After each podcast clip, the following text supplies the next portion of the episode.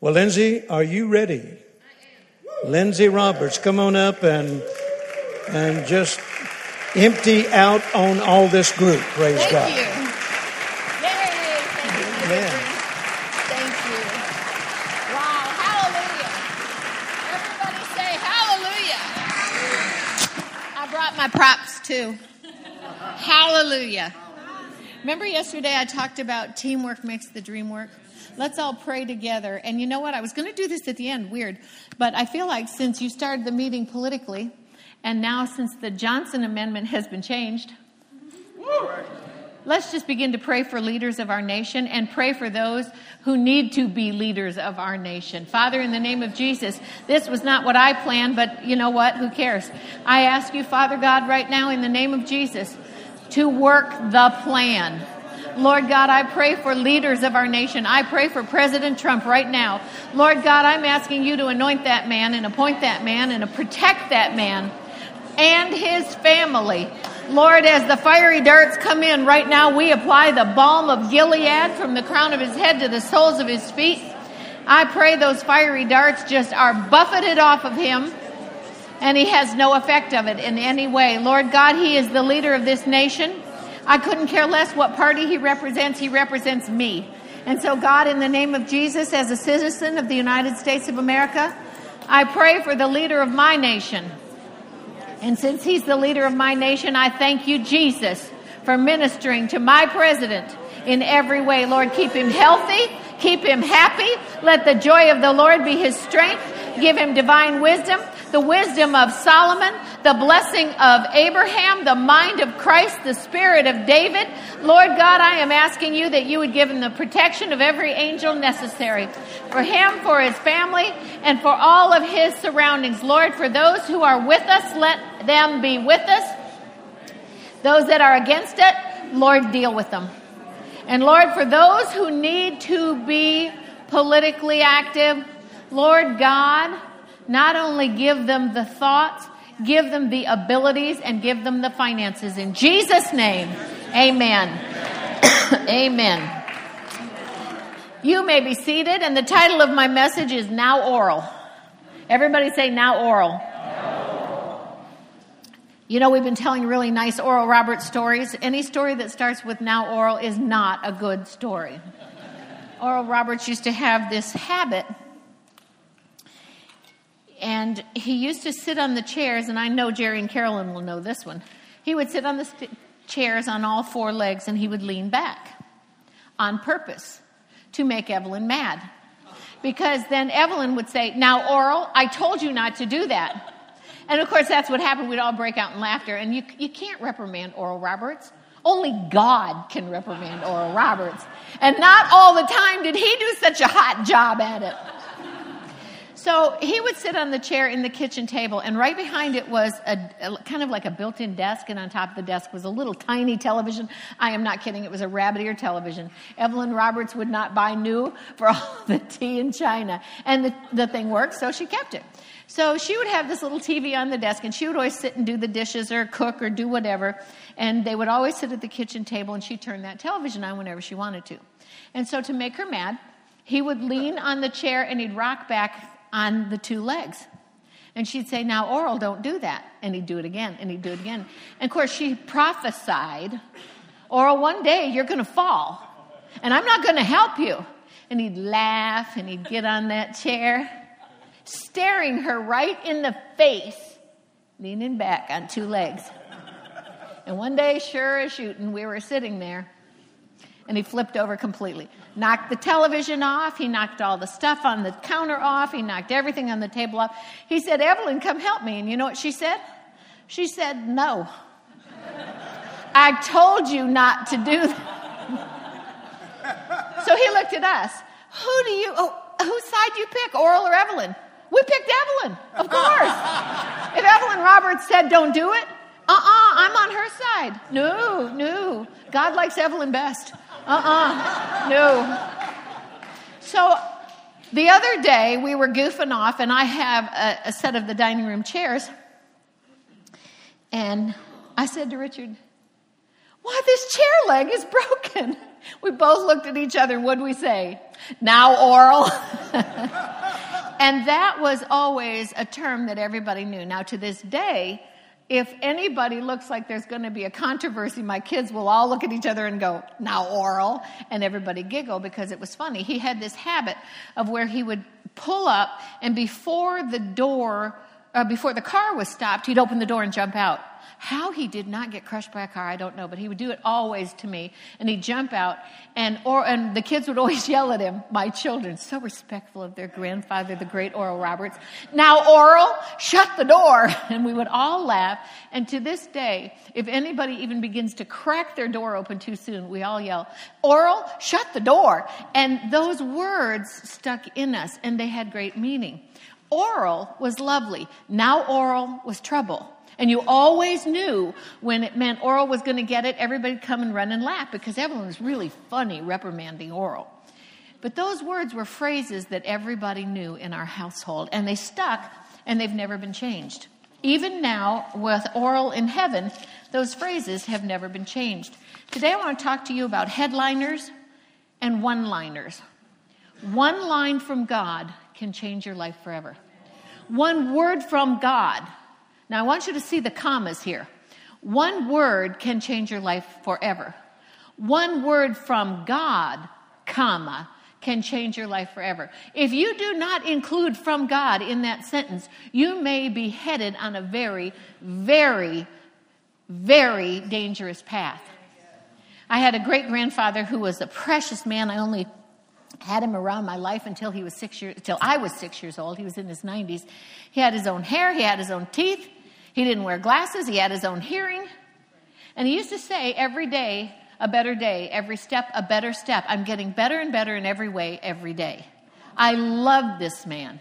And he also had another saying, and he used to say, Believe half of what you see and none of what you read. I didn't really understand it, six years old. 61 years old, yeah, I get it real good now believe half of what you see and none of what you read. Because the naysayers and the gainsayers are out for your thinking and your believing. And if they can get you to think wrong and believe wrong and believe the lies of the devil, then you turn around and repeat the lies of the devil. Then you begin to live the lies of the devil. And then you begin to gossip about the lies of the devil. And then all the other people go down the tube with you. So one liners and headliners can change your life forever. These are actual actual headlines in actual newspapers. Homicide victim won't talk to police. Y'all didn't get that. He's dead. Of course, he's not going to talk to the police. The homicide victim, the dead guy, won't talk to the police. Hello. This was my favorite. I don't know why. There's something really bad about this one that just tickled me. City unsure why sewer smells.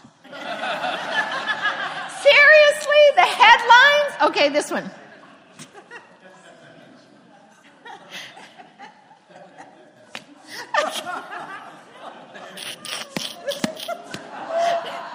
Seventeen found dead in the morgue. I'm sorry, but I want to say, you idiot. 17 found dead in the morgue. Well, what would they be? are headlines. These aren't like bottom of the barrel. These are headlines. Okay. Big, big rig. These tickle me more than they're tickling you, I think. Big rig carrying fruit on the freeway creates jam. People get paid to write headlines. Here's a this is one that I think is like totally brilliant. Bug bugs flying around with wings are flying bugs. oh my gosh, bugs flying around with wings are flying bugs. These are headlines in big newspapers, and here we go. I mean, how dumb can you be, right? Federal agent raiding gun shop finds guns.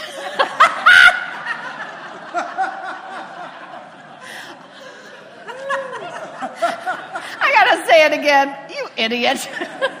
what else are they looking for? Believe half of what you see and none of what you read. Don't buy the lie. I did, a, I did an experiment once with a big group of people. And I put two things in a sack, in a brown paper sack. I had one paper sack here and one paper sack here. And there were food ingredients, so I put one in one bag, one in the other. And I read the ingredients of both bags. And I told whoever I picked out of the audience, come up and pick the bag you want. One of them was meat and chicken and this and this and this, and it was whole grain this, and then it was um, omega 3s and all of that. The other one was something like Blue Lake number seven, red dye two, and on and on and on. So, of course, the person picked the bag with the meat in it. It was Alpo dog food. And the one with all the ingredients that I couldn't even name was a cupcake that comes in those packages, not sprinkles. And I said, You want to change your mind? And she said, Yeah, actually, I'd rather have the cupcake. Well, now here is the dilemma. Anything that really was pure was packaged as dog food.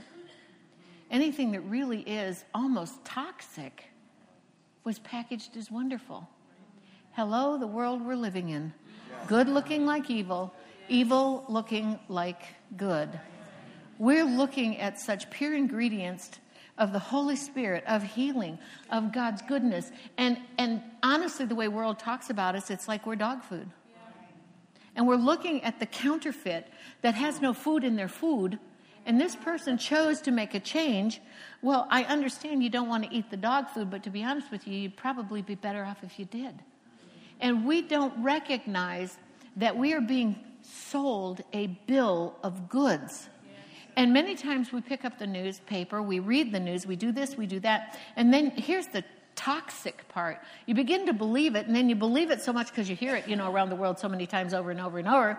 So it has to be true. So then you begin to repeat it, and you find out the news source, the source of that news was the guy sitting next to him saying, I'll be the unnamed source.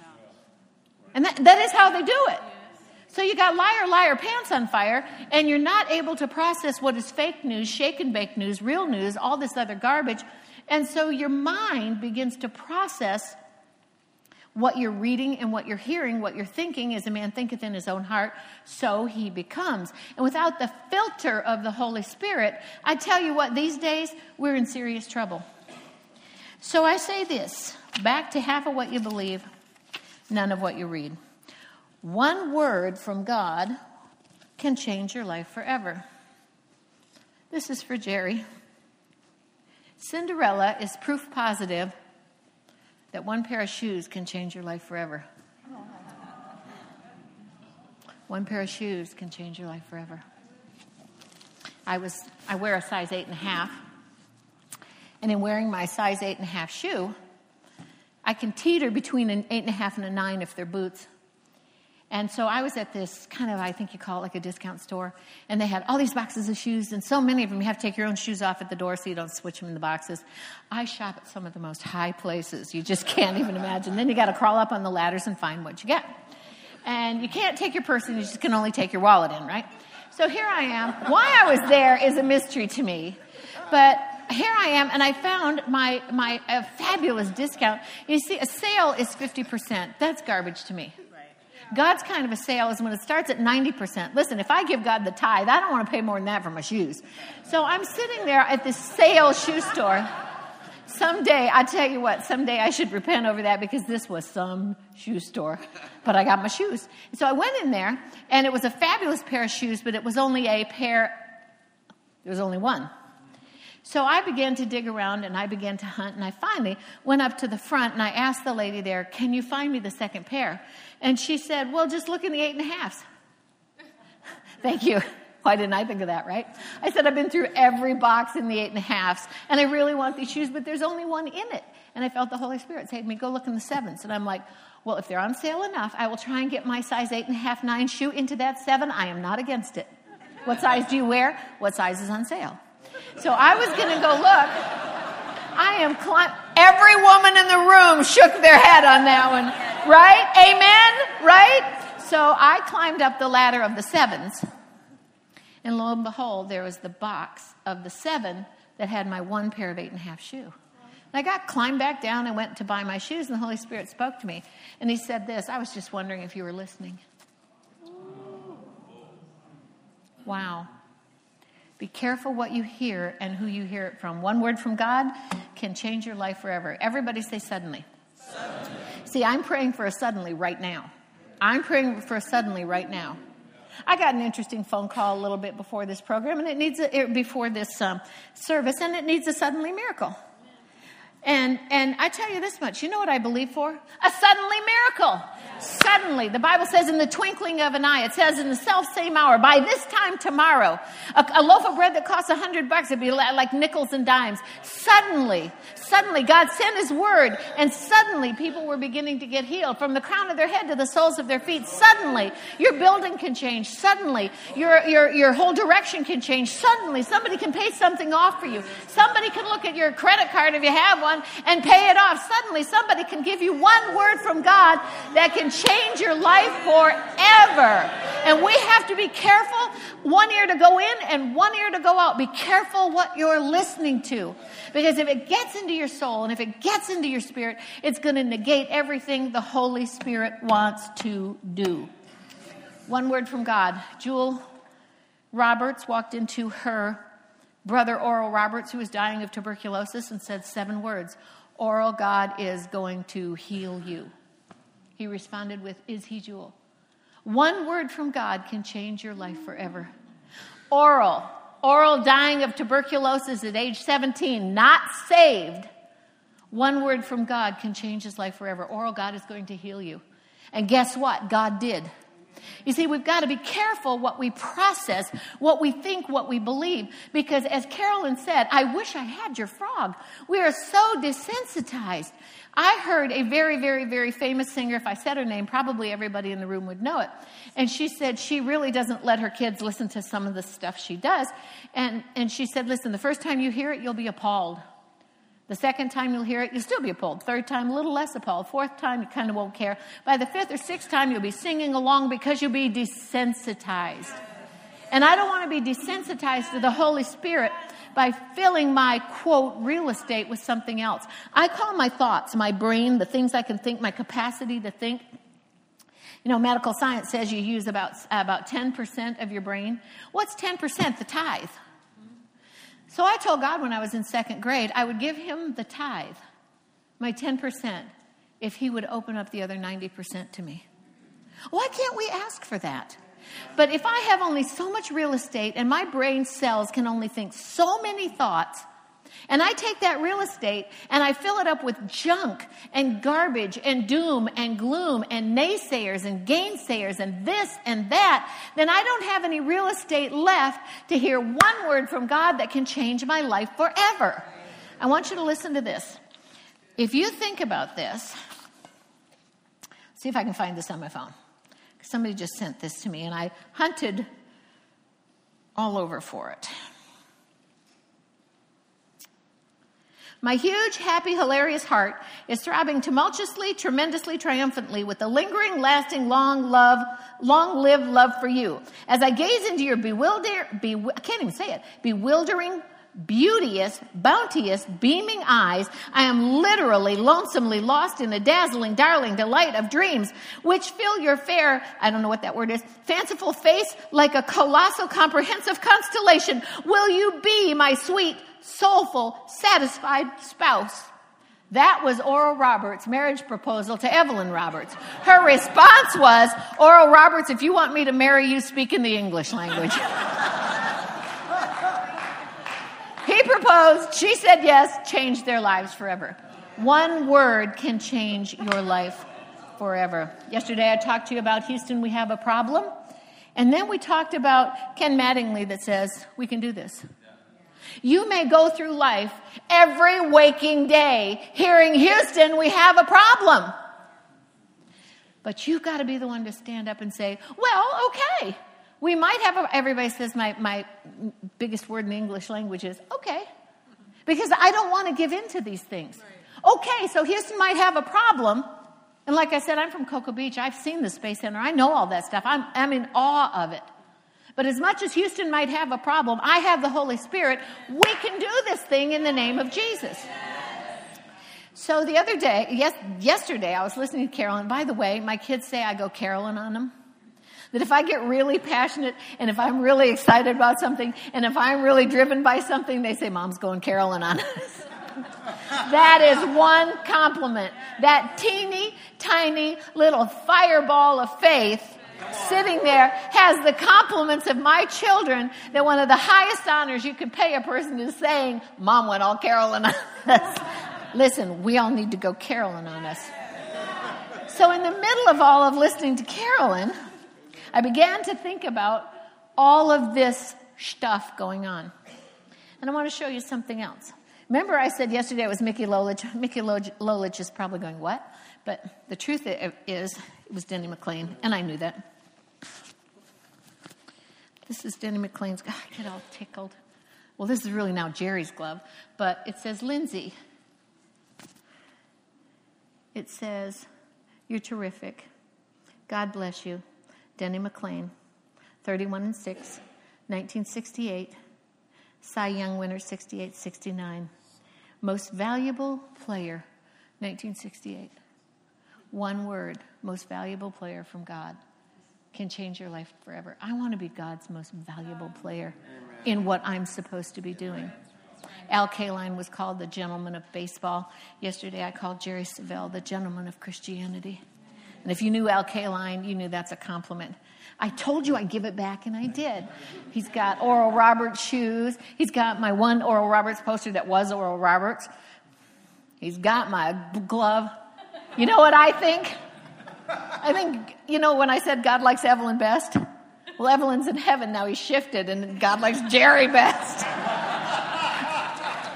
and you know what? I'm happy to just hang around and watch. One word. Do what you are his favorite? He loves you, his favorite. he loves me. God loves me, but Jerry's his favorite.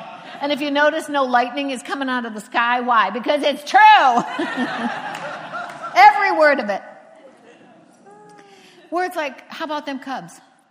You know what? The Cubs weren't even in the playoffs, and, and or they weren't in the World Series. They weren't. In, and what are we saying? How about them Cubs? They're not even playing because it's something that changed history. I want to be a part of something that changed history. I want to be part of something that has something attached to it that changes history for the kingdom of God. Blind Bartimaeus heard, Thou son of David, have mercy on me as Jesus went by. And what did Jesus say? What can I do for you? He could have said, Tell these naysayers to shut the big fat mouths. You know, sometimes I honestly think that might come flying out of my mouth. But he said, Lord, that I might receive my sight. Think about the blind man that Jerry was talking about spitting on his hands. Think about the newspapers today. and the guy gets healed, right? His line is once I was blind, but now I see. But what would the newspapers print? Jesus spits in a guy's eye. No, Jesus took the DNA cells of who he was because your DNA is in your spit, it's in your saliva, and he mixed it with the, the dirt on the ground. Why? Because we're made from the dust of the earth, and he took the essence of who we are and he put the essence of who he was. And when the essence of who we are met who the essence of Jesus was, the guy's eyes had no clue. All it had to do was obey. It had no choice but to obey. When the DNA of Jesus hit the DNA of man, the DNA of Jesus is going to win. So Jesus does what his father tells him to do, and it changed the man's life forever. Once I was blind, but now I see. Think about this one. This one really tickled me because I was not paying any attention to notes or anything else. I was paying attention to Carolyn.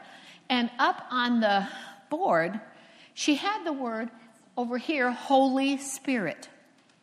Holy Spirit. I want you to take, if you can, take a piece of paper and write H O L Y, Holy Spirit. And then I want you to go beneath it and I want you to write Hollywood. H O L L Y W O O D. It said Holy Spirit, and when I looked at it, it disappeared in my mind and it went to Hollywood. H O L L Y W O O D. And then the Lord said, Take the L out of it. Holy wood. And I saw a sign of the cross. He said, There's a huge difference between Hollywood and holy wood. there's a Cinderella type movie where the where the wicked stepmother is about to plead her case, and they said to her, "Choose your words wisely." And the thought came in my head: Choose your woods wisely. Are we listening to Hollywood or Holywood? Are we listening to Hollywood or Holywood? What is the difference between H O L L Y wood and H O L L Y W O O D? What's the difference? Look on your paper, one L. I'm going to ask you a tough question. What in the L do you want? What in the L do you want? What is so great about the world, W O R L D, versus the word W O R D. The only difference is one L. But we let that little tiny L, the L of the world, the L of Hollywood, what in the L are we doing listening to the L of the world when God has given us the Holy Spirit and we can say, I want Holywood. I want that cross. I want to hold on to the cross. I don't care what reality show you're listening to. I don't care what's on television. I don't care how they dictate me what I'm supposed to look like. Dear Lord Jesus, my Father God, if I wore some of the clothes clothes that I see Hollywood wear, I not only would be arrested, I would laugh myself off the planet. when your clothing has more, has, and when dental floss has more fabric than your clothing, something is wrong. Now, I'm not telling you to get a visual, but I'm not going outside in dental floss. And that's the exact response that I would be giving to myself. It's ludicrous. But sometimes I see people who dictate to me what righteousness is when they wouldn't know right anything if it slapped him in the face. Why do we go to Goliath for advice on David's ministry? Goliath doesn't see it the same way. And yet we look, we talk, we walk, we watch this. Carolyn and I watch Hallmark. She'll call me up and she'll say, I'm having a bowl of ice cream and eating Hallmark. I said, So am I! We're so exciting. We may just be the two most boring grannies on earth, but guess what? Guess who records it and watches it too? You said you're eating Hallmark. Oh, uh, eating ice cream, watching Hallmark. Who watches Hallmark with me? Jerry says no, but tell the truth. Tell the truth. Do you watch Hallmark? Of course. Hallmark movies and mysteries. Thank you. Jerry Savelle. Now oral. I could go Carolyn on you real fast. Now oral. What am I saying? He's got the shoes, right? Be careful who dictates policy to you. Be careful what you see. Be careful what you read. Be careful of Jerry. I tell you this with all of my heart. God showed me today is the day for sweet revenge. When he said that, I thought that sounded totally awesome. Deuteronomy 32. Revenge is a really cool word. What did he say?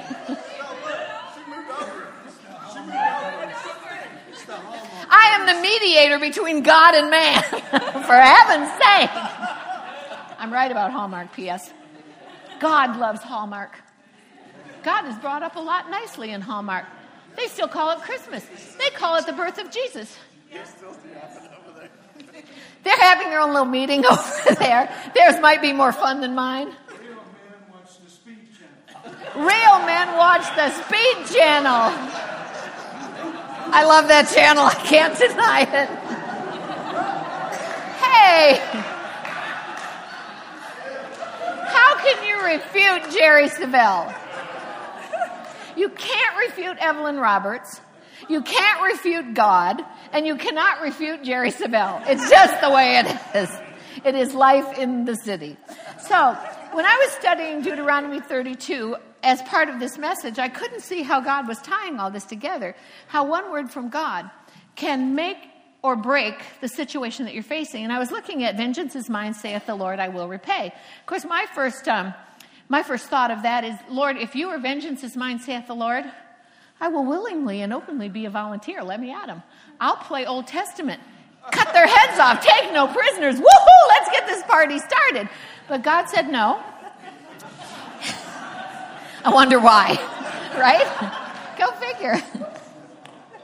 It says this I will repay. Vengeance is mine, says the Lord, I will repay. Repay is a very interesting word because it has a twofold meaning. When the word bind is used in the Bible, it means you bind something to God and you bind something completely away from God. You bind God to you, but God binds you away from the devil. It's a very interesting word. So when you see sharper than any two-edged sword, that's another interesting word because it cut asunder means to cut an opening for the evil to go out, but at the same time the opening allows the goodness of God in. So when you look at that and you look at this particular scripture, I will repay, when you look at it for the, uh, the people who are against God, against you, against God's plan, it's a very negative word. It is the recompense of reward. But when you look at it and God is blessing you, He repays what Satan has stolen. It's an awesome word. It just depends on which side of the scale that word is in your life. And it means this, the recompense of reward. Hebrews 10:35, do not cast away your confidence which has great reward. That translates, don't cast away your cheerful boldness and assurance because God will give you payment due, return for anything given, return for anything done to you, and return for anything you have suffered. Today is a good day to take that as one word from God that He is going to give you payment due, return for anything given, return for anything done, and return for anything suffered. Isn't it amazing it says anything given? As you sow, God watches it and says you'll reap. If you've suffered, if you've been attacked, Get ready because one word from God is the recompense of reward. Exodus 14 14 says, The Lord will fight for you, and you shall hold your peace. It means restore, revisit, reunite, rebuild, replant, and reestablish. That'll work.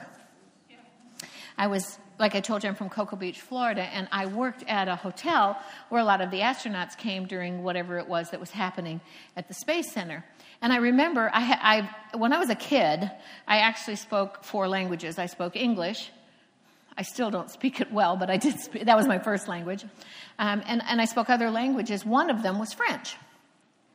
And throughout college, I had a total of about seven years of French. I was terrible at it, but I loved it, and I kept speaking it, and I kept trying it until I got pretty okay with it. And then I began to be able to read it and write it, and, and it, was, it was kind of second nature to me. But there was this little boy, he was about that big, and he was in the, um, in the dining room, and he was speaking French, and no one could understand him, and no one could speak French around him, and he wasn't speaking English. So I thought, okay, let's see how bad this is. So I walked over to him, and I began to translate, and I began to speak French to him, and I began to say, you know, let us help you get ordered. Where are your parents? What do you need? Where? And he looked at me in perfect English, and he says, lady, your accent is so bad, I have no idea what you're even trying to say, but I can tell you this much. You aren't saying what you think you're saying. like, you little snot. and then he turns to me. I could have squashed him like a bug, right? And then he turns to me and says, Your accent is all wrong. Your accent is on the wrong syllable. And Richard used to tease me about people that would say things and he'd say their accent is on the wrong syllable. If you have your accent on the wrong syllable, it means you're putting the emphasis on the wrong thing. And in my French, I put the, ex- the accent and the emphasis so much on the wrong thing. This little tiny tot, couldn't be more than six years old, was telling me, you don't, you're not saying what you think you're saying.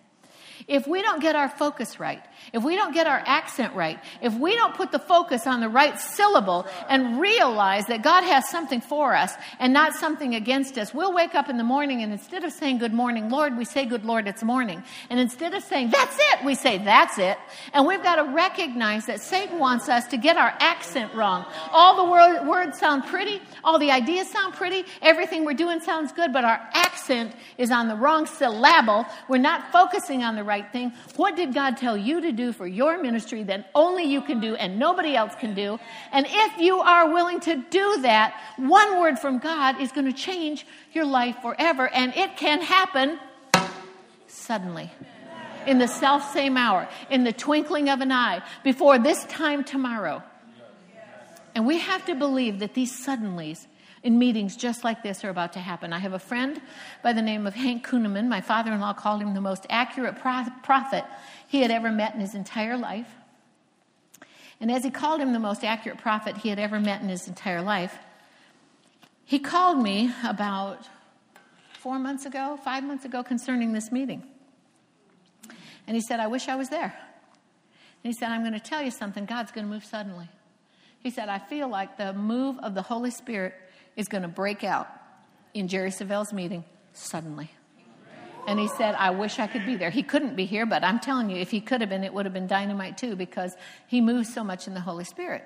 And he said, I'm telling you, that meeting is going to be a suddenly in the eyes of God. I want to read you something. 1947, my father in law wrote this book called If You Need Healing, Do These Things. In this, this is called Oral Roberts' Best Love Sermons, Best Love Tent Sermons. I think this book's about 35 years old, 40 years old. And yes, Jerry asked for it, and I already promised to give it to him. Suddenly, I just go weak. Obviously, last night I go weak at the knees when I'm around Jerry Savelle, and he asked, you know, he said, he said in his cutest little Jerry voice, I don't have that book. Well, now you do. I promised it to him. I said, but don't take it until after I get the 10th well, I told you I had to get through the 10th sermon. Okay, then you get it. If you need healing, do these things. The legend of the cross. There's an old legend handed down that tells how even the wooden cross which Jesus died on brought healing. Helena, the mother of Constantine, while on a pilgrimage to Jerusalem, gave instruction to the search for the cross of Christ. The workmen looked through the rubbish heaps at Calvary and they found three crosses, but the inscriptions over the head of Christ was all laying in separate places. There was no clue as to which of the three crosses our Lord died on. Maramus, the minister of the Christian church in Jerusalem, said, We will just test the cross. Put that thought in the back of your mind like forever. The sick were gathered together and they tried one cross. There was no leaping of the lame, no opening of the eyes of the blind. They took up the second cross, and on the second cross, nothing happened but on the third cross. The blind eyes were open, the deaf ears were unstopped, the lame leaped to their feet, and the sick were made whole. That wooden cross that stood on Calvary is gone, but the Christ who hung there is ascended and reigns in heaven forever. Outwardly, we see the cross no more. But Jesus, the person, lives on the inside. And in him, the lost, the straying, the suffering multitudes of every generation may find perfect deliverance. Jesus Christ is as real today as when the multitude saw him with their physical eyes. He is, get this, what a word. He is spiritual reality. We see a lot of things that people call reality today. He is spiritual reality. This was written in 1947. He is the center of the plan of redemption for humanity, spirit, soul, and body. And his points of if you need healing, do these things. I want to put this into you so that you begin to believe that if you need he- healing in your thoughts, in your finances, in your ministry, in your physical body, in just direction, whatever it is, number one, know that it is God's will to heal you and to make you a whole, W H O L E, whole person, body, soul, and spirit. It is God's will to heal us, but if we don't know it, all I can say to you is you don't know it. Remember that healing begins on the inner man. Folks, everything in the seen world began with the unseen. Our spirit man is more real than anything our natural eyes can see. And if we can believe with our spirit man, we will see it manifest with our physical man. Use a point of contact to release your faith. Yesterday, I was sitting over there. I have to tell you, I've been diagnosed with a heel spur on my foot, so I'm not supposed to be standing. I don't think I've missed a meeting. And I don't think I've stopped walking around. So I just kind of do things in pain if I had to. I mean, I'm the kind of person you are not going to stop me. I go Carolyn on you right there because she is one determined little precious woman. And by the way, you gave twi- twins a new world today. You, you delivered triplets today. Well, I tell you this much. I kept saying to the Lord, I'm just going to keep going. I'm just going to I refuse to quit. I absolutely am the kind of person that I refuse to quit. Richard calls it my pit bull, bull mentality. When I get something in my teeth, Good luck trying to get it out. Because when I get my faith on something and I wrap my faith teeth around it, I am determined to see God move. Well, this says use a point of contact to release your faith. Richard stands up in the line. Precious little Jerriann is standing up in the line. God's power is moving. And I was so caught up in watching it I didn't think about standing in the line. Not about my foot, because I'm standing on my foot. It comes and goes, and it was not even in the foremost of my mind. But Richard, being my Richard, walked me over and he walked me right in front of Jerry. Well, I was on the side, and then Tony walked me in front of Jerry. And I knew that I knew that I knew if Jerry Savelle lays his hands on me, something's going to happen. All I know is that when I got in the back room, I said to Richard, How did I get here?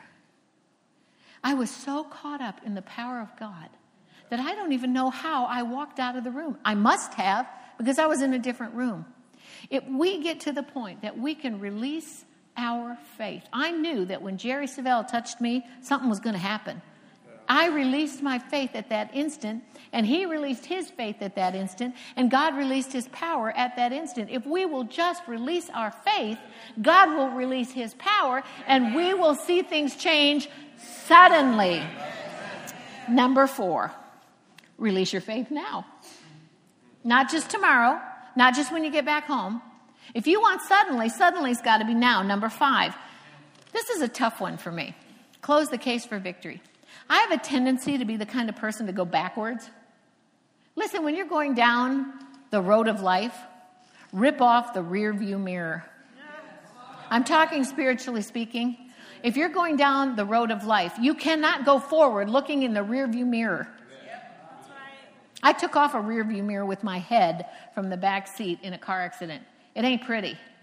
Rear view mirrors have their purpose, but they are not directional in the road of life. If you are going forward in the road of life, rip off the rear view mirror, spiritually speaking. Close the case for victory. Let God arise, let the enemies be scattered, and move forward. Get a point of contact, do what you need to do, but move forward.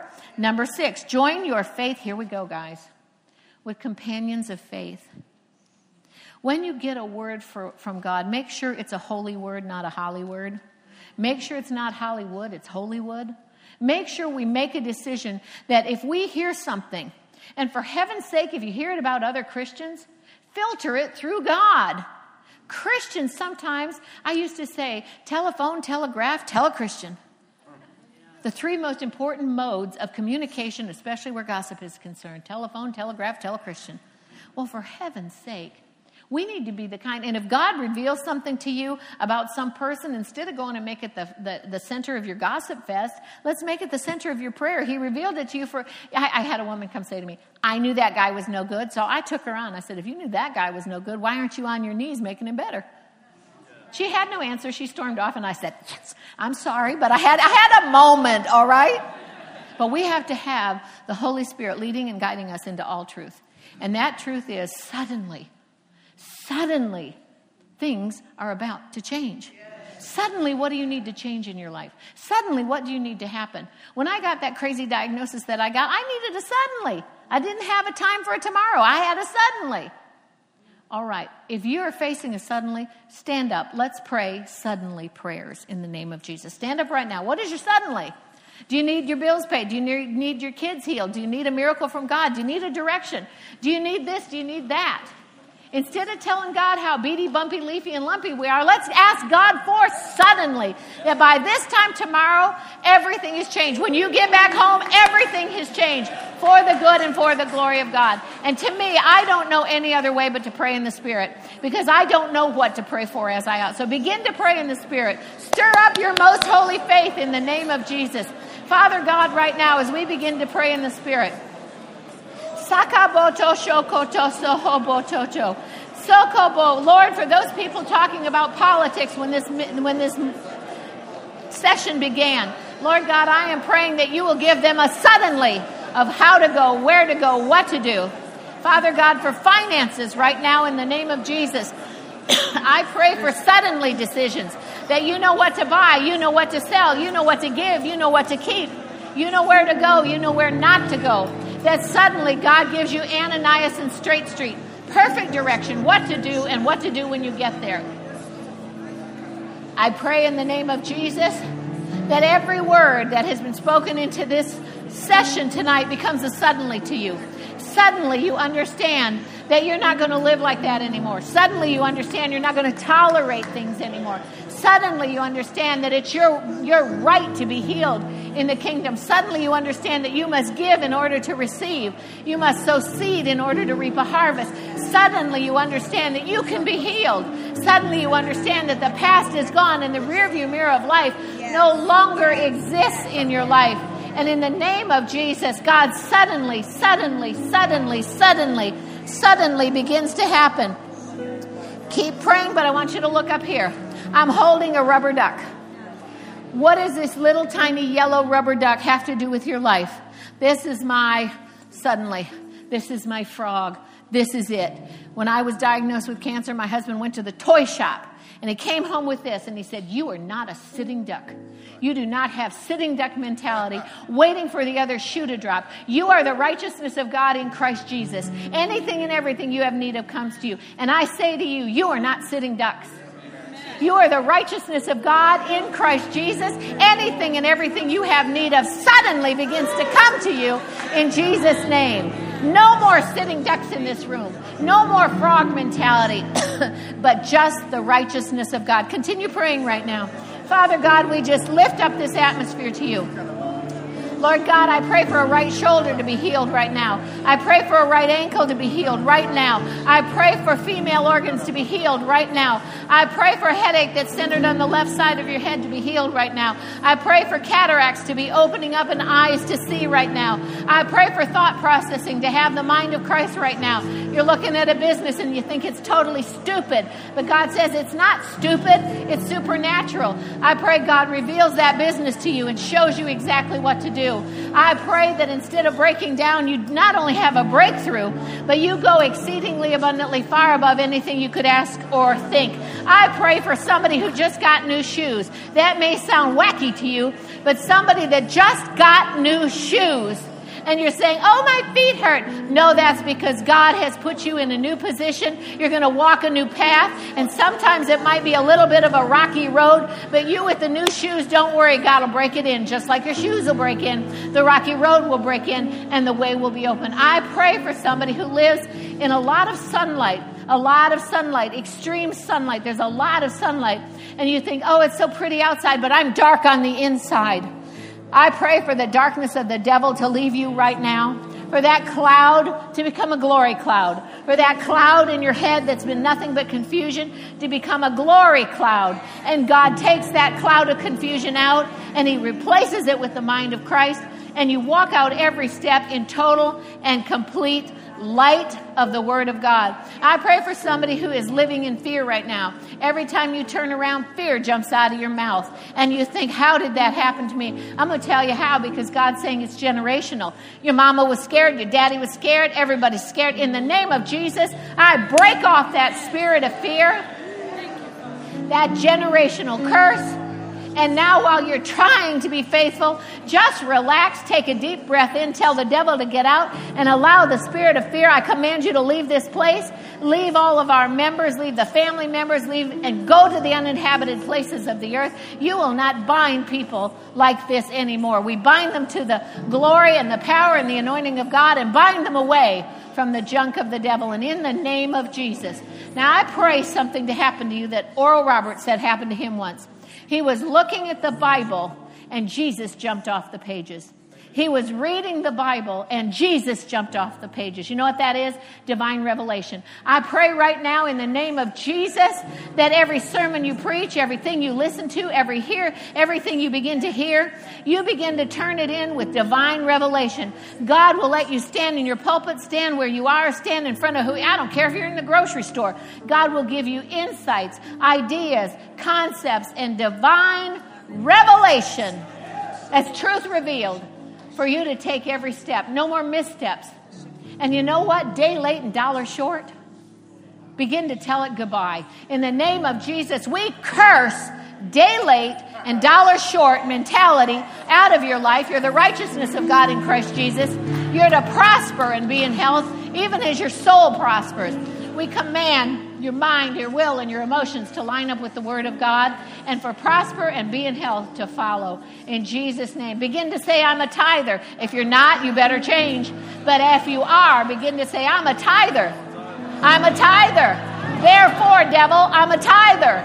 Therefore, I have a right to God's blessing, for God to open the windows of heaven, pour us out a blessing where there's not room enough to receive it, rebuke the devourer for our sake. All nations call us blessed, and you cannot have my inheritance. In Jesus' name. Now I want you to begin to shout amen because it means so let it be written, so let it be established. In Jesus' name. In Jesus' name. Hallelujah. Amen. Amen and amen. Thank you. You're up, buddy. All right. Now don't mess up what I know. Now, oral. Wow. Can you say wow? wow. Say it backwards. Wow. wow. Praise God, you can be seated. Wow. Thank you, Jerry, for letting me follow Lindsay. Carolyn this morning. Wow. Uh, I feel like I've been in an Oral Roberts conference. I've heard more about my dad in this conference than a long time, Jerry. And I am so blessed to be here. Um, I am being fed. And much more so than my ministry preaching, uh, I'm being fed. And we who are in ministry, we've got to be fed. We do so much ministering that we seldom get ministered to. And we have to have ministry. And I don't know about you, but I am being fed these days. This is one of the most outstanding conferences that I've ever had the privilege to attend. Let's just thank the Lord right now. Hallelujah. Brother Jerry, thank you. Thank you for the opportunity, for the invitation to attend. Just getting to speak is a bonus. Just getting to be here with you all is a blessing. Praise God. And my father was a piece of work, let me tell you. Oh, my goodness.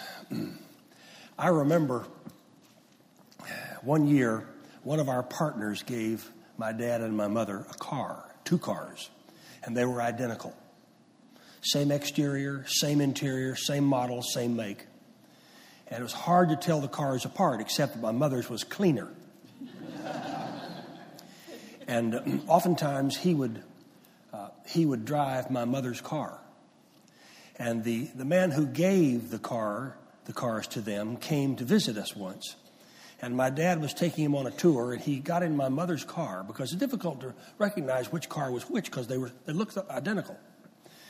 And they drove down uh, across our property and came to one of the buildings that had a garage built in it for him to park his car.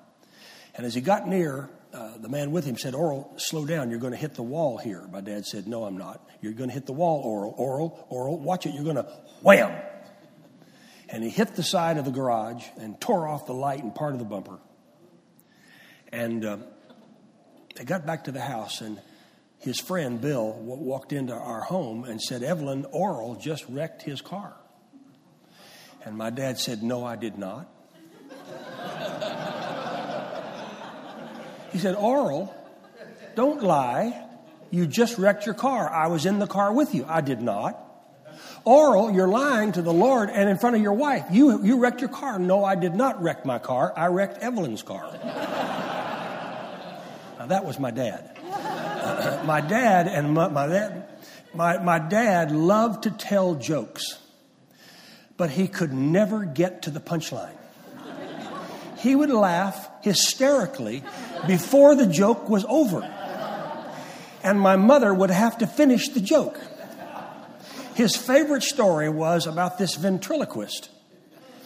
And the ventriloquist would get down on his luck and he would take his dog into the bar and set the dog up on the bar and make the dog talk in order to sell the dog to get money. And he would start chuckling about this part of the story. And uh, one day, the ventriloquist was down on his luck, set the dog up on the bar, and the dog just began to talk. And the man said, "I've never seen a dog talk before. Talk before. I'd like to. I'd like to buy that dog." And the ventriloquist said, "Well, you give me five hundred dollars, you can have the dog." He said, Well, I don't have 500. I have only 200 on me. Well, he said, Give me the 200 and pay me the 300 later. And so he gave him the 200, and the man walked out uh, of the bar with the dog. A couple of weeks later, he came back. At this point, he, my, my dad would, would break out in laughter hysterically, and my mother would have to take over the joke. And, the, and she would say, and the man came back in put the dog back up in the bar and said, I want my money back. This dog has not said a word. About that time, the dog spoke up and said, Yes, I'm not going to say a word till you pay him that other $300. that was my dad's favorite story. He, I've heard him try to tell it a hundred times, and I never heard him get through it once. My mother had to finish the story. And my mother was very straight laced. Her, her favorite joke was, Did you hear about the porcupine that backed into the cactus bush and said, Is that you, Mama? that was my mother's kind of story. Some of you are slow, but you're worth waiting on. Praise God. But I remember so many things like that. I remember in 1957, and Brother Jerry mentioned 57 was the year that he heard the call of God in his life. 57 was a, was a very special year in our ministry. My dad was at really the, the height of his tent crusade ministry, and that summer in 57, he pitched his tent in Trenton, New Jersey. It was August, it was hot, and must have been 100 degrees outside and 120 inside the tent. And his custom was that on the last day of the crusade, if you had not yet had hands laid on you, that he would lay hands on everyone who had a prayer card and had not yet been touched. And his custom was that he would preach, and then he would give an invitation, and people would come forward to pray the prayer of faith and accept Christ as their Savior. Then he would send them to an ancillary tent called the, the salvation tent. And that's where the pastors were waiting uh, to invite them to come into their churches after they had gotten saved. Meanwhile, while Brother Deweese, his associate evangelist, was organizing the prayer line for the main service or for the last service, he would go to another tent called the invalid tent. And that's where people would come who were too sick to stand in a prayer line. And when you walked into that little tent, which I did many, many times, you felt like you were sitting there at the pool of Bethesda, where all types, all manner of sickness and disease, the worst sights, the worst smells you've ever smelled or seen in your life was in that little tent. And he always laid hands on them first before the main prayer line. But on the Sunday afternoon, which was the closing day, Brother Deweese, while my, while my dad was in that little prayer tent, invalid tent, Brother Deweese would have everyone stand and pick up their folding chair. 12,000 folding chairs. Everyone pick up your folding chair and walk to the edge of the tent and hand it to one of the team members. That's how he cleared the tent. The tent was cleared of chairs in less than 10 minutes and they had taken string and strung the string from tent pole to tent pole. And Brother Deweese would call out the prayer card letters. If you have a prayer card letter A or B or C and you have not had hands laid on you yet, then you go stand under the string between these tent poles. And lines were organized. And that day, there were 9,000 people who had not yet had hands laid on them. And many times I would walk with him as he prayed for the sick. And on that day, he allowed me to walk with him. And after an hour, an hour of walking down these lines, laying hands on people, he took his coat off and handed it to me. It felt like it must have weighed 10 pounds. It was soaking wet. The sweat from his body was dripping off of the coat. And I draped that coat over my little arm. I was about 10 years old and carried it with him for another two hours. It took him three hours to lay hands on 9,000 people. And when it was finished, and as you were talking today, Jerry, the anointing left him because you knew when it was on him and you knew when it wasn't. When the anointing left him, he collapsed. And three or four men, I don't remember, but three or four men picked him up carried him to the car. And we were supposed to drive to Greenwich, Connecticut, where Sam and Isabel Graham lived. They were partners in our ministry. Sam was the held the patent on the Dixie cup. And we were to spend several days in their beautiful home on the shores of the Long Island Sound there in Connecticut. In one of the richest areas of the world. Greenwich, Connecticut is one of the richest places in the world. And we were to stay there in their home for three days.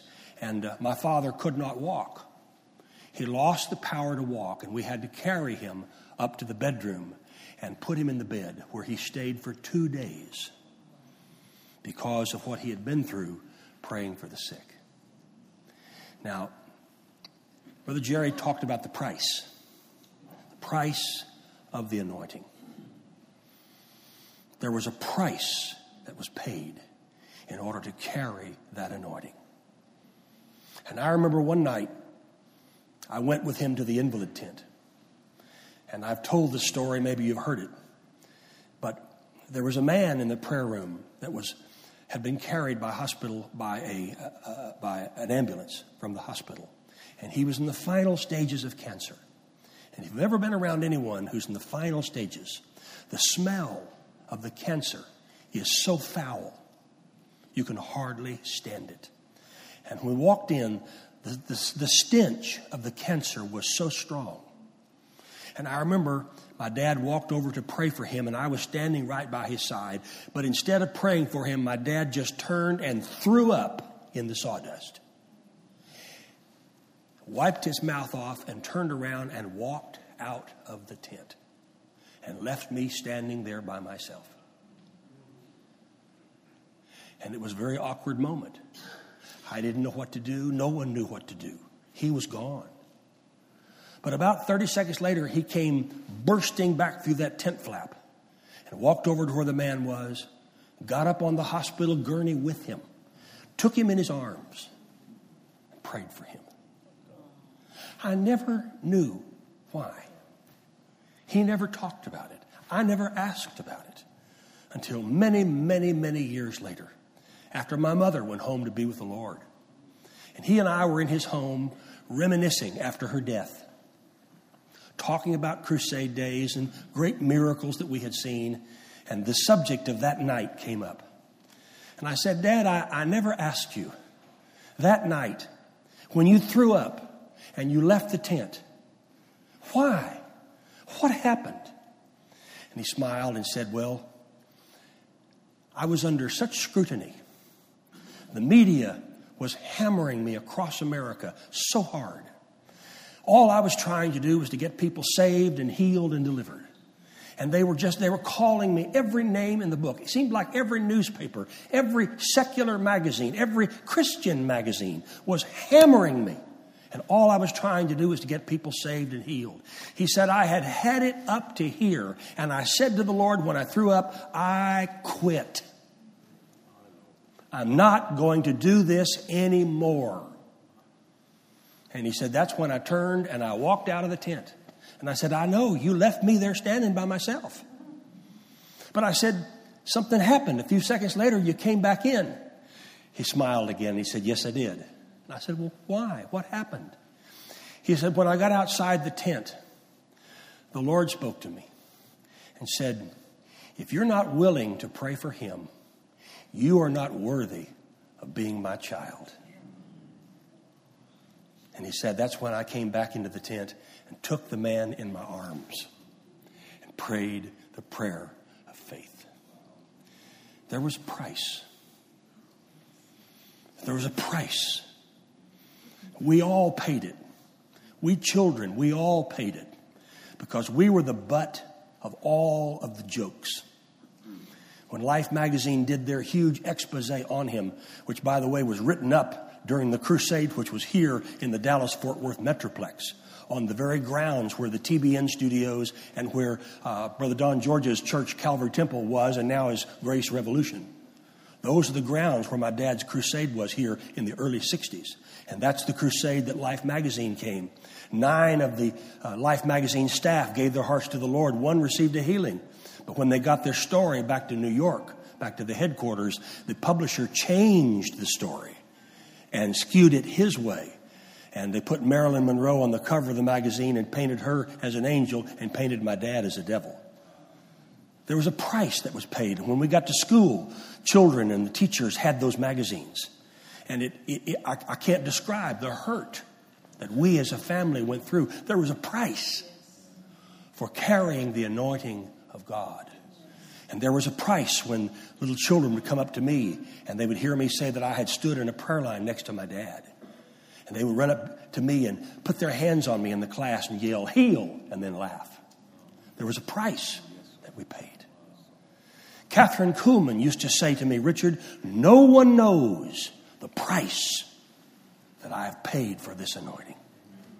No one knows. And we who are in ministry, we have an understanding of what we go through, the things, because when you are serving God, when you are in the salvation, healing, deliverance ministry, Satan comes against you. He comes to steal, to kill, to destroy. He comes to take you out. Well, he is faithful also. He's faithful to do everything in his power. Why? Because he knows his days are numbered. He knows the angel is going to lock him up. He knows he's going to be chained up for a thousand years. He knows he was there when God created everything. He understands the Bible much better than you and I have any comprehension. He knows what's coming. He and his demonic forces understand that hell was created for him and his own and not us. And he knows, and he's doing everything in his power, seeking whom he may devour.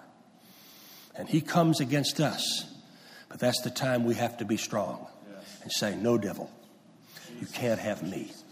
You can't have my family. You can't have my ministry. You can't have my marriage. You can't have my business. You can't have my money. You can't have my health. You can't have me because I belong to God. And greater is He who is in me than He that is in the world. There's a price to be paid, my friends. And we're paying the price. But when we come to conferences like this and, and we get fired up on the inside, we get stirred up, then we can go back to where we minister and we can be strong and we can be a witness of our soon coming Lord. Yes, we bear the marks in our body. Paul bore them physically, we bear them in other ways, but we bear them.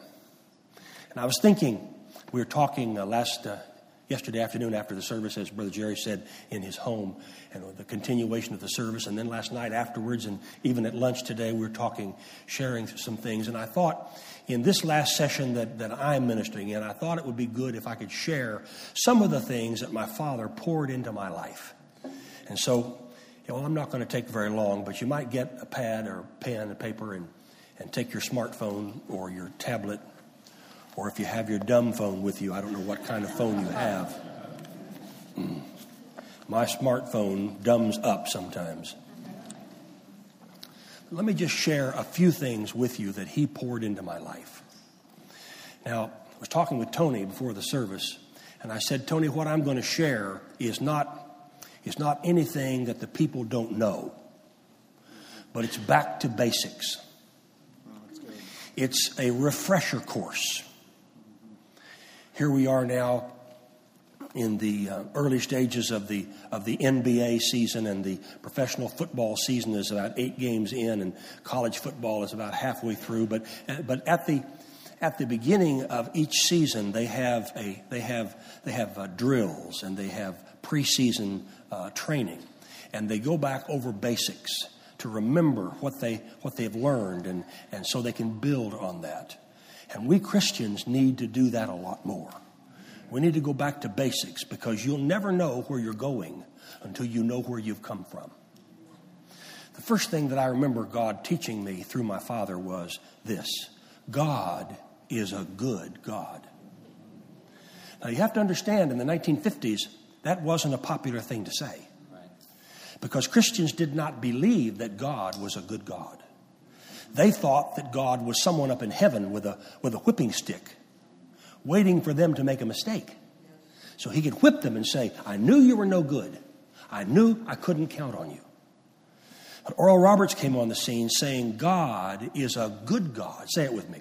God is a good God. He would say, God is a good God and the devil is a bad devil he would say, There's no goodness in the devil and there's no badness in God. And I remember the day that he called Stuart Hamblen, who was a great songwriter in that era. and said, Stuart, I want you to write me a new song. I want it to say, God is a good God. And I want to make that the theme of our television program. And I, I was not yet old enough uh, to be a part of the program, but I remember when Stuart came to our home and brought a song that said, God is a good God. Every heartache he understands. There is healing miracles. There are, they're, they're in, the, in the touch of his wonderful hands. What he's done for others, he will do for you. If you'll only believe and trust him too, for God is a good God, and his goodness he will show to you. I was there that day when he brought that song. And that song carried across our television broadcast from the tent crusades for many, many years. God is a good God. And people understood that God was a loving God. He was a caring God. He was a good God. He was for you. He was not against you. And 3 John 2 tells us that, that he has a great love for us. And beloved, I wish above all things that you prosper and be in health, even as your soul prospers. So I learned that God is a good God. Then I learned from him, secondly, that Jesus is a healing Jesus. And if you have seen me, Jesus said, you have seen the Father. That what Jesus did was a picture of what his Father did. Right. Exodus 15 26, I am the Lord that healeth thee. And he sent Jesus to be the epitome of that statement. And Jesus went about doing good, Acts 10:38 tells us, and healing all who were oppressed of the devil. It is said that Jesus spent two thirds of his life on earth healing the sick. He was either on his way to heal somebody, or he was there healing them, or he was on his way to heal somebody else. And no matter where he went, he brought healing. People would interrupt him. He would stop funeral processions on the way to the graveyard. Someone would grab his clothing, as Brother Jerry taught us this morning and, uh, and they would receive healing as they, as they passed by. So I learned that God is a good God, and I learned that Jesus is a healing Jesus. And Jesus said, If you have seen me, you have seen my Father. Then, third, I learned, as I taught you yesterday, the Holy Spirit is my secret weapon. I learned about the Apostle Paul, who taught us that we not only pray in tongues, but that we must also interpret back. Because if we only pray in tongues, we are simply praying the mysteries of God. We feel better, but we don't know what we're saying. So Paul said, What is it then, or what will I do? I will pray with the Spirit, and I will pray with the understanding also. Or in other words, I will pray in English, and then I'll stop and pray, uh, excuse me, I'll pray in tongues, then I'll stop and pray in English and I'll begin to get understanding, ideas, concepts, new and innovative ways of doing things. And I learned about praying in tongues and praying back. I learned in English. I prayed, or I understood that, that the Holy Spirit is my secret weapon, and that I, as a Christian, had the right to do that. He taught me that that was different than the operation of the gift of tongues. The gift of tongues is sovereign. It's one of the nine gifts of the Spirit, and only the Holy Spirit can manifest that gift. But that every born again believer has the right to pray in tongues anytime you want to. And then you can stop and pray in your own language. I learned that from my father's ministry. It made a tremendous difference in my life. He also taught me that I could plant my seed and look for the harvest. Now, in those days, people believed that you gave because you owed God.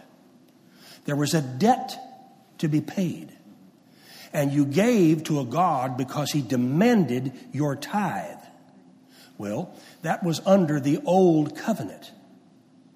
But God cut a new covenant in the shed blood of his son Jesus. And Jesus paid the debt. So therefore, my dad taught me that it is no longer a debt that we owe, but it is a seed that we sow. It changed people's thinking about sowing. They got out of the mentality of, I owe God, I'm paying God, but instead I'm sowing my best unto God, and then I'm expecting Him to open me the windows of heaven and pour me out a blessing so much so that there's not enough room to receive it. It changed everything. It was quite controversial. And Brother Jerry, I remember when he wrote that book you talked about, The Miracle of Seed Faith, because I typed the manuscript.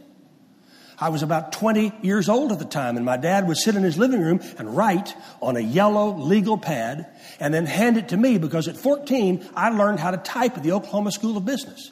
And I could type 60 words a minute, and my dad decided I was going to be his typist. So I typed the manuscript for the miracle of seed faith. He would write it, I would type it. I would take it back to him, he'd write all over it and change it, send it back to me, I'd type it again. He'd write all over it, change it, I'd type it again. Finally, I felt like I had written the book with him. So I remember those days, but, but that was revolutionary. That teaching, and it came under great controversy. Uh, like a magnifying glass, and there were people who called him a heretic. Well, most of it was just their jealousy. I remember one night, he and I were sitting together in his home watching TV, just the two of us, watching a Christian station. And uh, there was a man who was preaching, and we weren't paying a whole lot of attention. We were carrying on a conversation when all of a sudden my dad heard the man say his name. And uh, of course, the conversation stopped. My dad's interest was perked. He wanted to see what the man was saying about him. And he just went off on my dad, jumped all over him, criticized him, for all of his teaching on seed faith and everything. He just, just laid him out. And then when he finished his message, he said, And now we will receive our seed faith offering. My dad fell off the couch into the floor, laughing hysterically. He said, Well, he doesn't like me, but he sure got the message. He taught me how to plant my seed and expect back from God. And he used to tell a story that a lot of people thought was sacrilegious. He said he was up in a, in a hotel once and he got thirsty. And he walked down the hallway with a couple of coins where there was a Coca Cola machine. And he put his coins in and he looked and he saw the different selections Coke, 7 Up, Pepsi, whatever was in the machine. And he punched the button and a Coca Cola or whatever it was he was, he was pushing for came out. And uh, he, sa- he, he said, You know what, what I did first? He said, I put out my hand to receive. And he said, Look, I, I put my coin in and I made my selection and then I put my hand out to receive. Yeah. And he said, Why do we treat God worse than we treat a Coca Cola machine? Why do we treat God worse than we treat a Coca Cola machine? He said, we, we sow our seed to God. We make our selection. We tell Him what our needs are. And then we open up to receive from a God who loves us and cares for us. You see, that was revolutionary teaching in those days. But that teaching has got a hold of the body of Christ. That teaching has built many a church, it's built many a ministry because it's the Word of God. It wasn't some man's theory, it was the Bible. And he poured that into me. He poured into me that I could dispatch angels. That's the fifth thing. I could dispatch angels. He taught me that angels are ministering spirits for us, and that we have the right to dispatch our angels to encamp about us, to keep us safe from harm, sin, danger, accident, injury, pilfering, theft, hijacking, and terrorism. Amen. We can dispatch our angels. You didn't lose your guardian angel just because you grew up.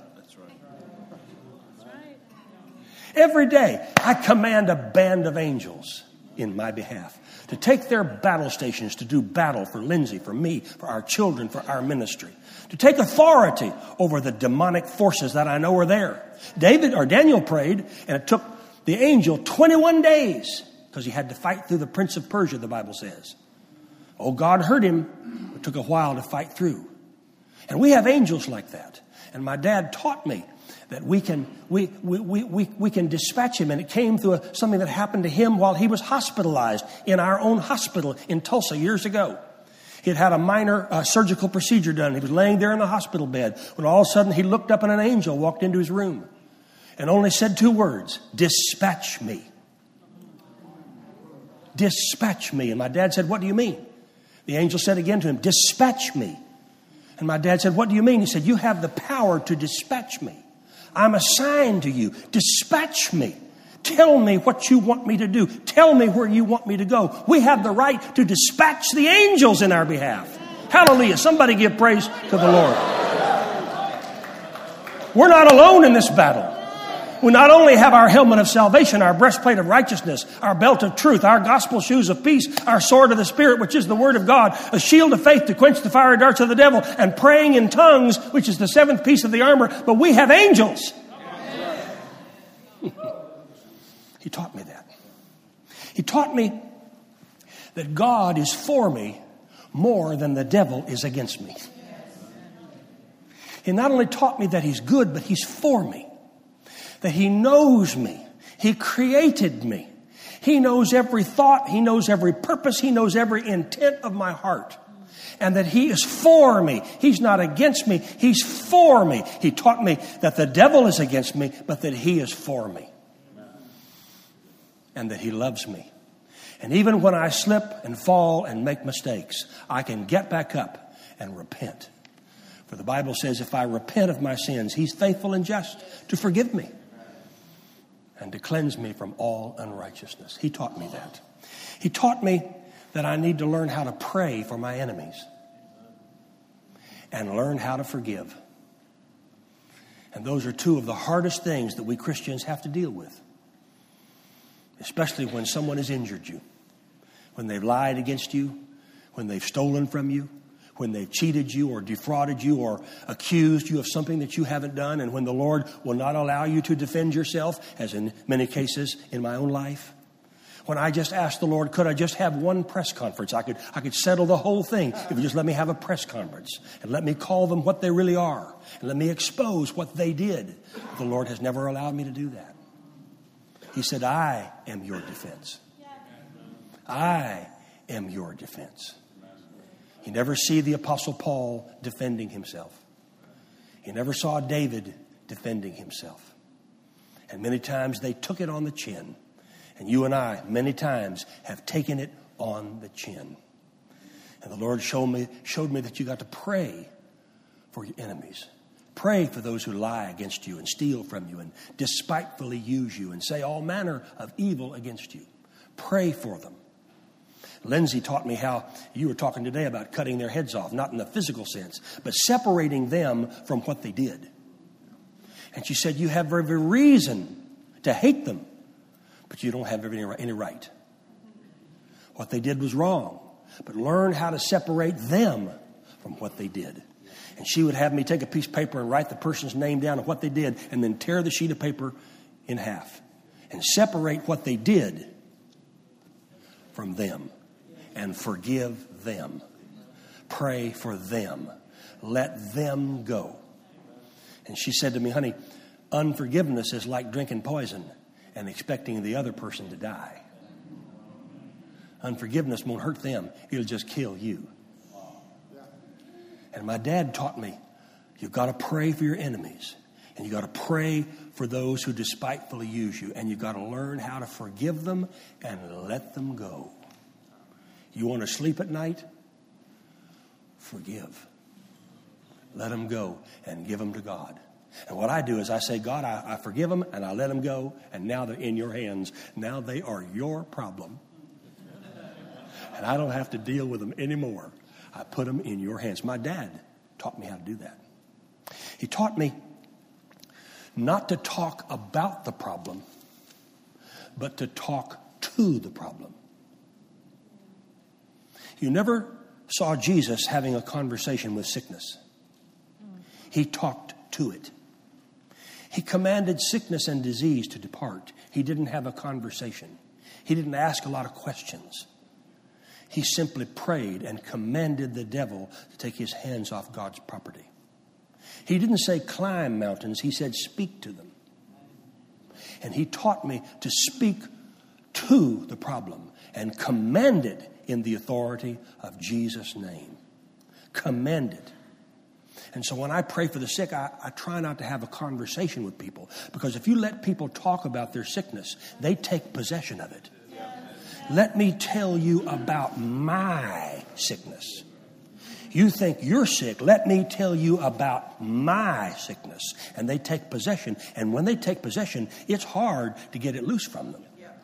That's why I try not to have a conversation with people when I pray for them.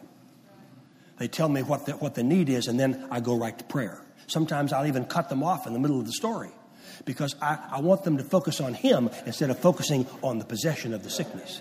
And sometimes people think, well, Richard, you're being rude. No, I'm trying to get your mindset out of talking about the sickness and get your mind on God. Because He can heal, but He's the only one that can heal. And He taught me that. He taught me how to operate like that. He taught me how to talk to the problem and not talk about the problem. And then He taught me that, it, that God will never leave me and that He'll never forsake me. No matter what I do, no matter where I go, that His hand is upon my life and that He will protect me. I remember once when Lindsay and I were ministering out in Southern California. Our children were little.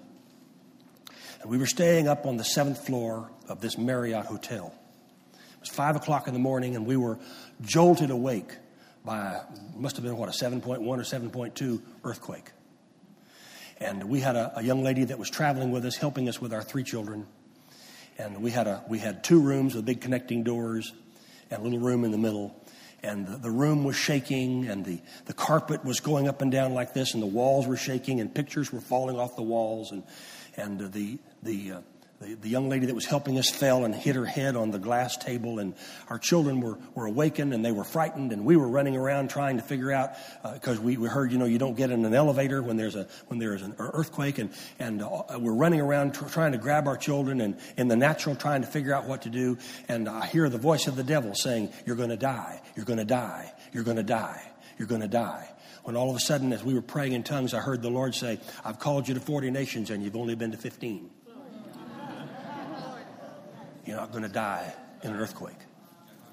Yes, it is appointed once unto man to die, and then the judgment. But we're not living in that day. We're living in a day of salvation, of mercy, of God's healing power. Now, we take normal precautions, and we should take normal precautions.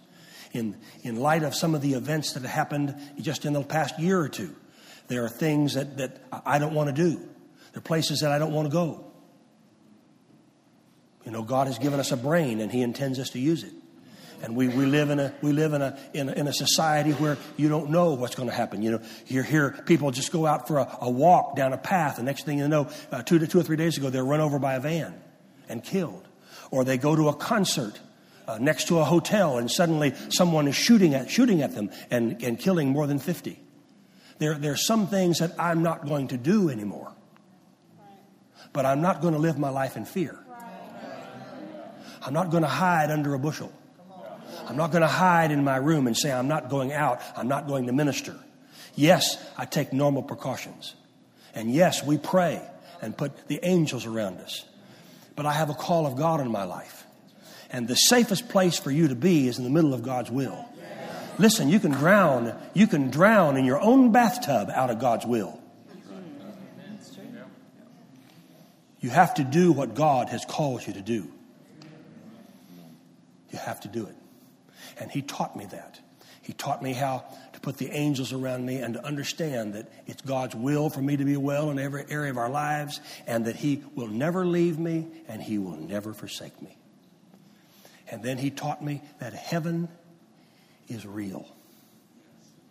Heaven is waiting. Carolyn, you said it this morning. Heaven is waiting. Our life here on earth is temporal. It's a temporary. We only have a work visa.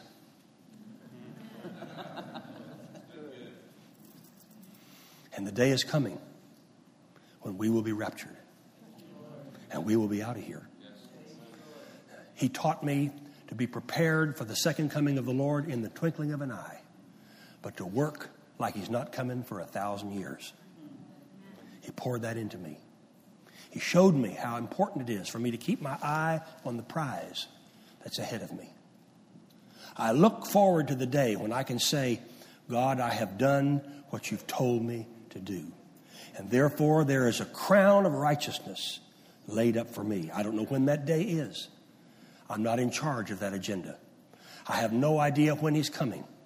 I know there are those who have made prophecies and predictions. It's amazing that they can do that when even Jesus himself doesn't know that he's, when he's coming. Only the Father knows. And I know there are many Christians today that are very upset and they're very worried and they're concerned. They're wondering uh, about the Antichrist. And, and, I, and I always say to them, you don't need to be worried about that. The, the son of perdition, the Antichrist, cannot be revealed until the church has been removed, until Christians are no longer here. The Holy Spirit and the church is what is holding back the Antichrist right now. As long as we are here, as long as the church is on earth, as long as Christians are on the earth, and until they are raptured, the Antichrist cannot be revealed and will not be revealed. So we don't need to have a concern about the identity of the Antichrist.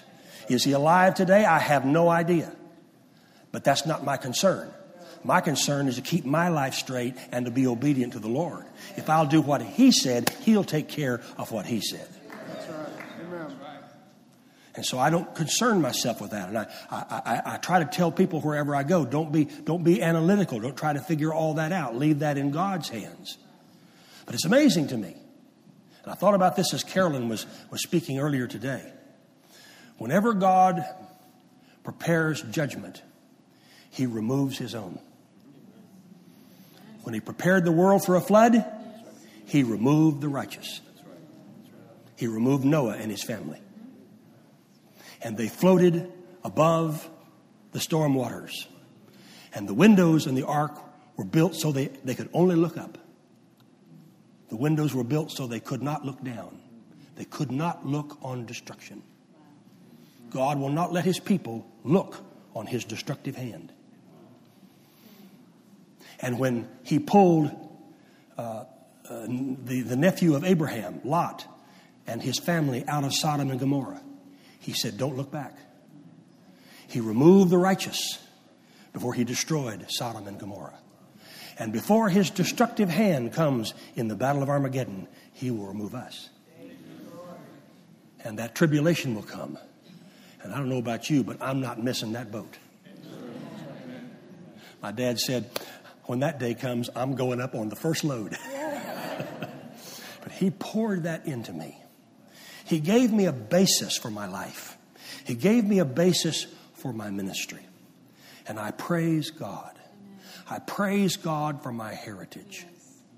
And wherever I go, people say, please tell some Oral Roberts stories so that people don't forget the price that was paid, the anointing, which he used to say is that Holy Ghost divine energy that comes upon you and separates you from yourself and fills you up with God's presence so much that when you speak, it's like God speaking. And when you act, it's like God acting. And he would say, Son, I know when I'm anointed, and I know when I'm not anointed. And I remember when he would finish praying for the sick and that anointing was still on him, we children, we, we wanted to get up in his lap. We wanted to touch him. We wanted to touch his hands because we'd seen the creative things that God had done. It was a, it was a sovereign, awesome time growing up even with all the difficulties that we had. It was awesome. And I thank God for it. I don't regret a moment of what God has poured into me all these years. Yes, there were lots of problems. Yes, there was lots of oppositions. Yes, there were, there were times when we, we didn't know exactly what to do. I understand all that. But I wouldn't trade a moment of it because now I understand. And now I can pour that out. And my heart's cry right now is to pour this out into the lives of pastors and ministers all over the world. To give them the same opportunity that I had to understand how to have a basic training course in Christianity. One that makes sense, one that's practical, one that you can build your life upon. And I give praise and I give honor and I give glory to God today. Can you stand with me today?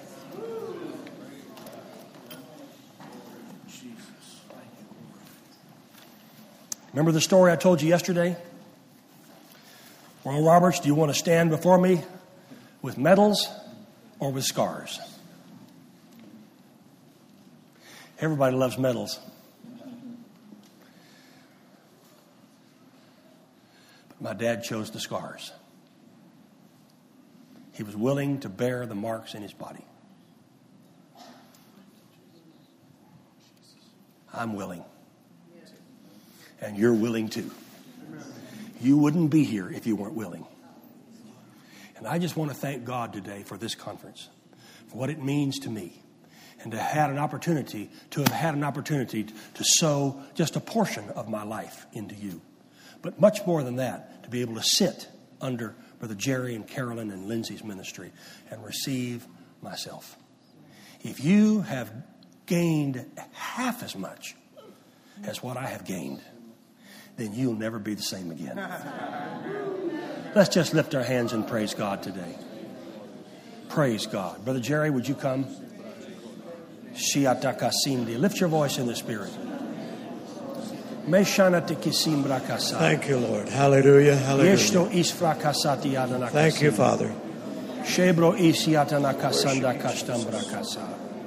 Shitiarana kasambra kasa. If you have pain in your back, just lay your hands on your back right now.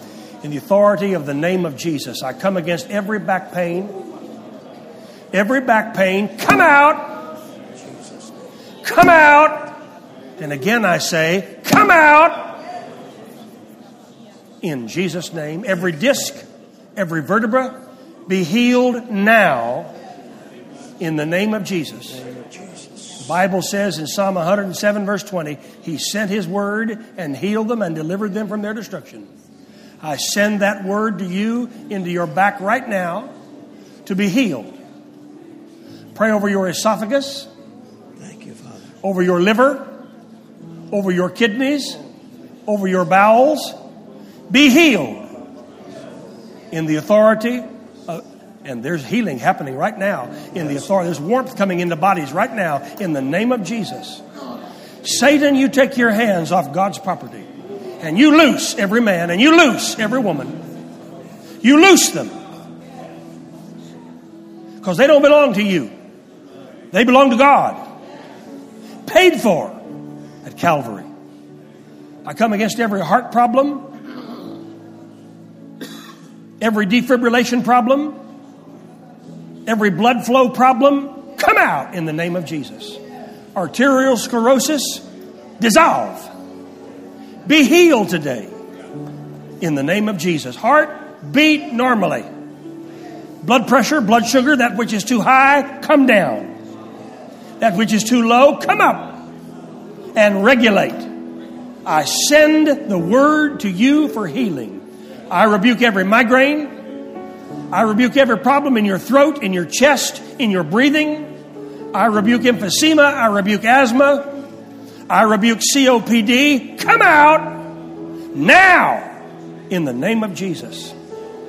I rebuke every trace of cancer cancer in the brain, cancer in the breast, cancer in the bone, cancer in the blood, cancer in the organs. Come out. Every tumor, every mass, every growth in the name of Jesus. You take your dirty, rotten, stinking, filthy hands off. In the name of Jesus. I pray for your hearing to be restored your, your Eustachian tube to open up, your eardrum to be healed. I pray for your eyes to see. I rebuke every cataract. I rebuke every glaucoma. I rebuke every blurred vision in the name of Jesus. From the crown of your head even unto the soles of your feet, I take authority over that and command it to come out of you. Now, lift your hands and put your faith out to God and say, Lord, I receive this. I receive it. I receive it. I receive it. I pray for your feet. I pray for your legs. I pray for your knees. I pray for your hips. I pray for your shoulders and your elbows and your hands. I rebuke that pain. Come out in the name of Jesus. Lord, we thank you that you are the healer. You said, I am the Lord that healeth thee. And we claim that now. The violent take it by force. It's ours. We receive it. And we declare that we shall never be the same again. In Jesus' mighty name. And that we'll take it home. For we have no copyright on what we deliver to you in this conference. No, there's no copyright on truth. And I thank you for it, Lord. It's, it's truth, and truth must be preached. So take it, use it for the glory of God, and may the people be healed, delivered, and set free as a result. In Jesus' name, and let all the people say amen. Shout to the Lord with the voice of triumph. Amen. Praise God. Amen and amen. Praise the Lord. Have you received? Hallelujah. Glory to God. Amen. Well, it's like sitting at the feet of Oral Roberts today in this session because we just learned what he taught his son. Amen. Let's take it and run with it. What do you say? Amen. Tonight, I want to encourage you to uh, be prayed up before you come here tonight. And uh, let's continue to do business for the Lord. Follow the leadership of the Holy Spirit. Amen. I believe it's going to be a, an amazing time. Praise God.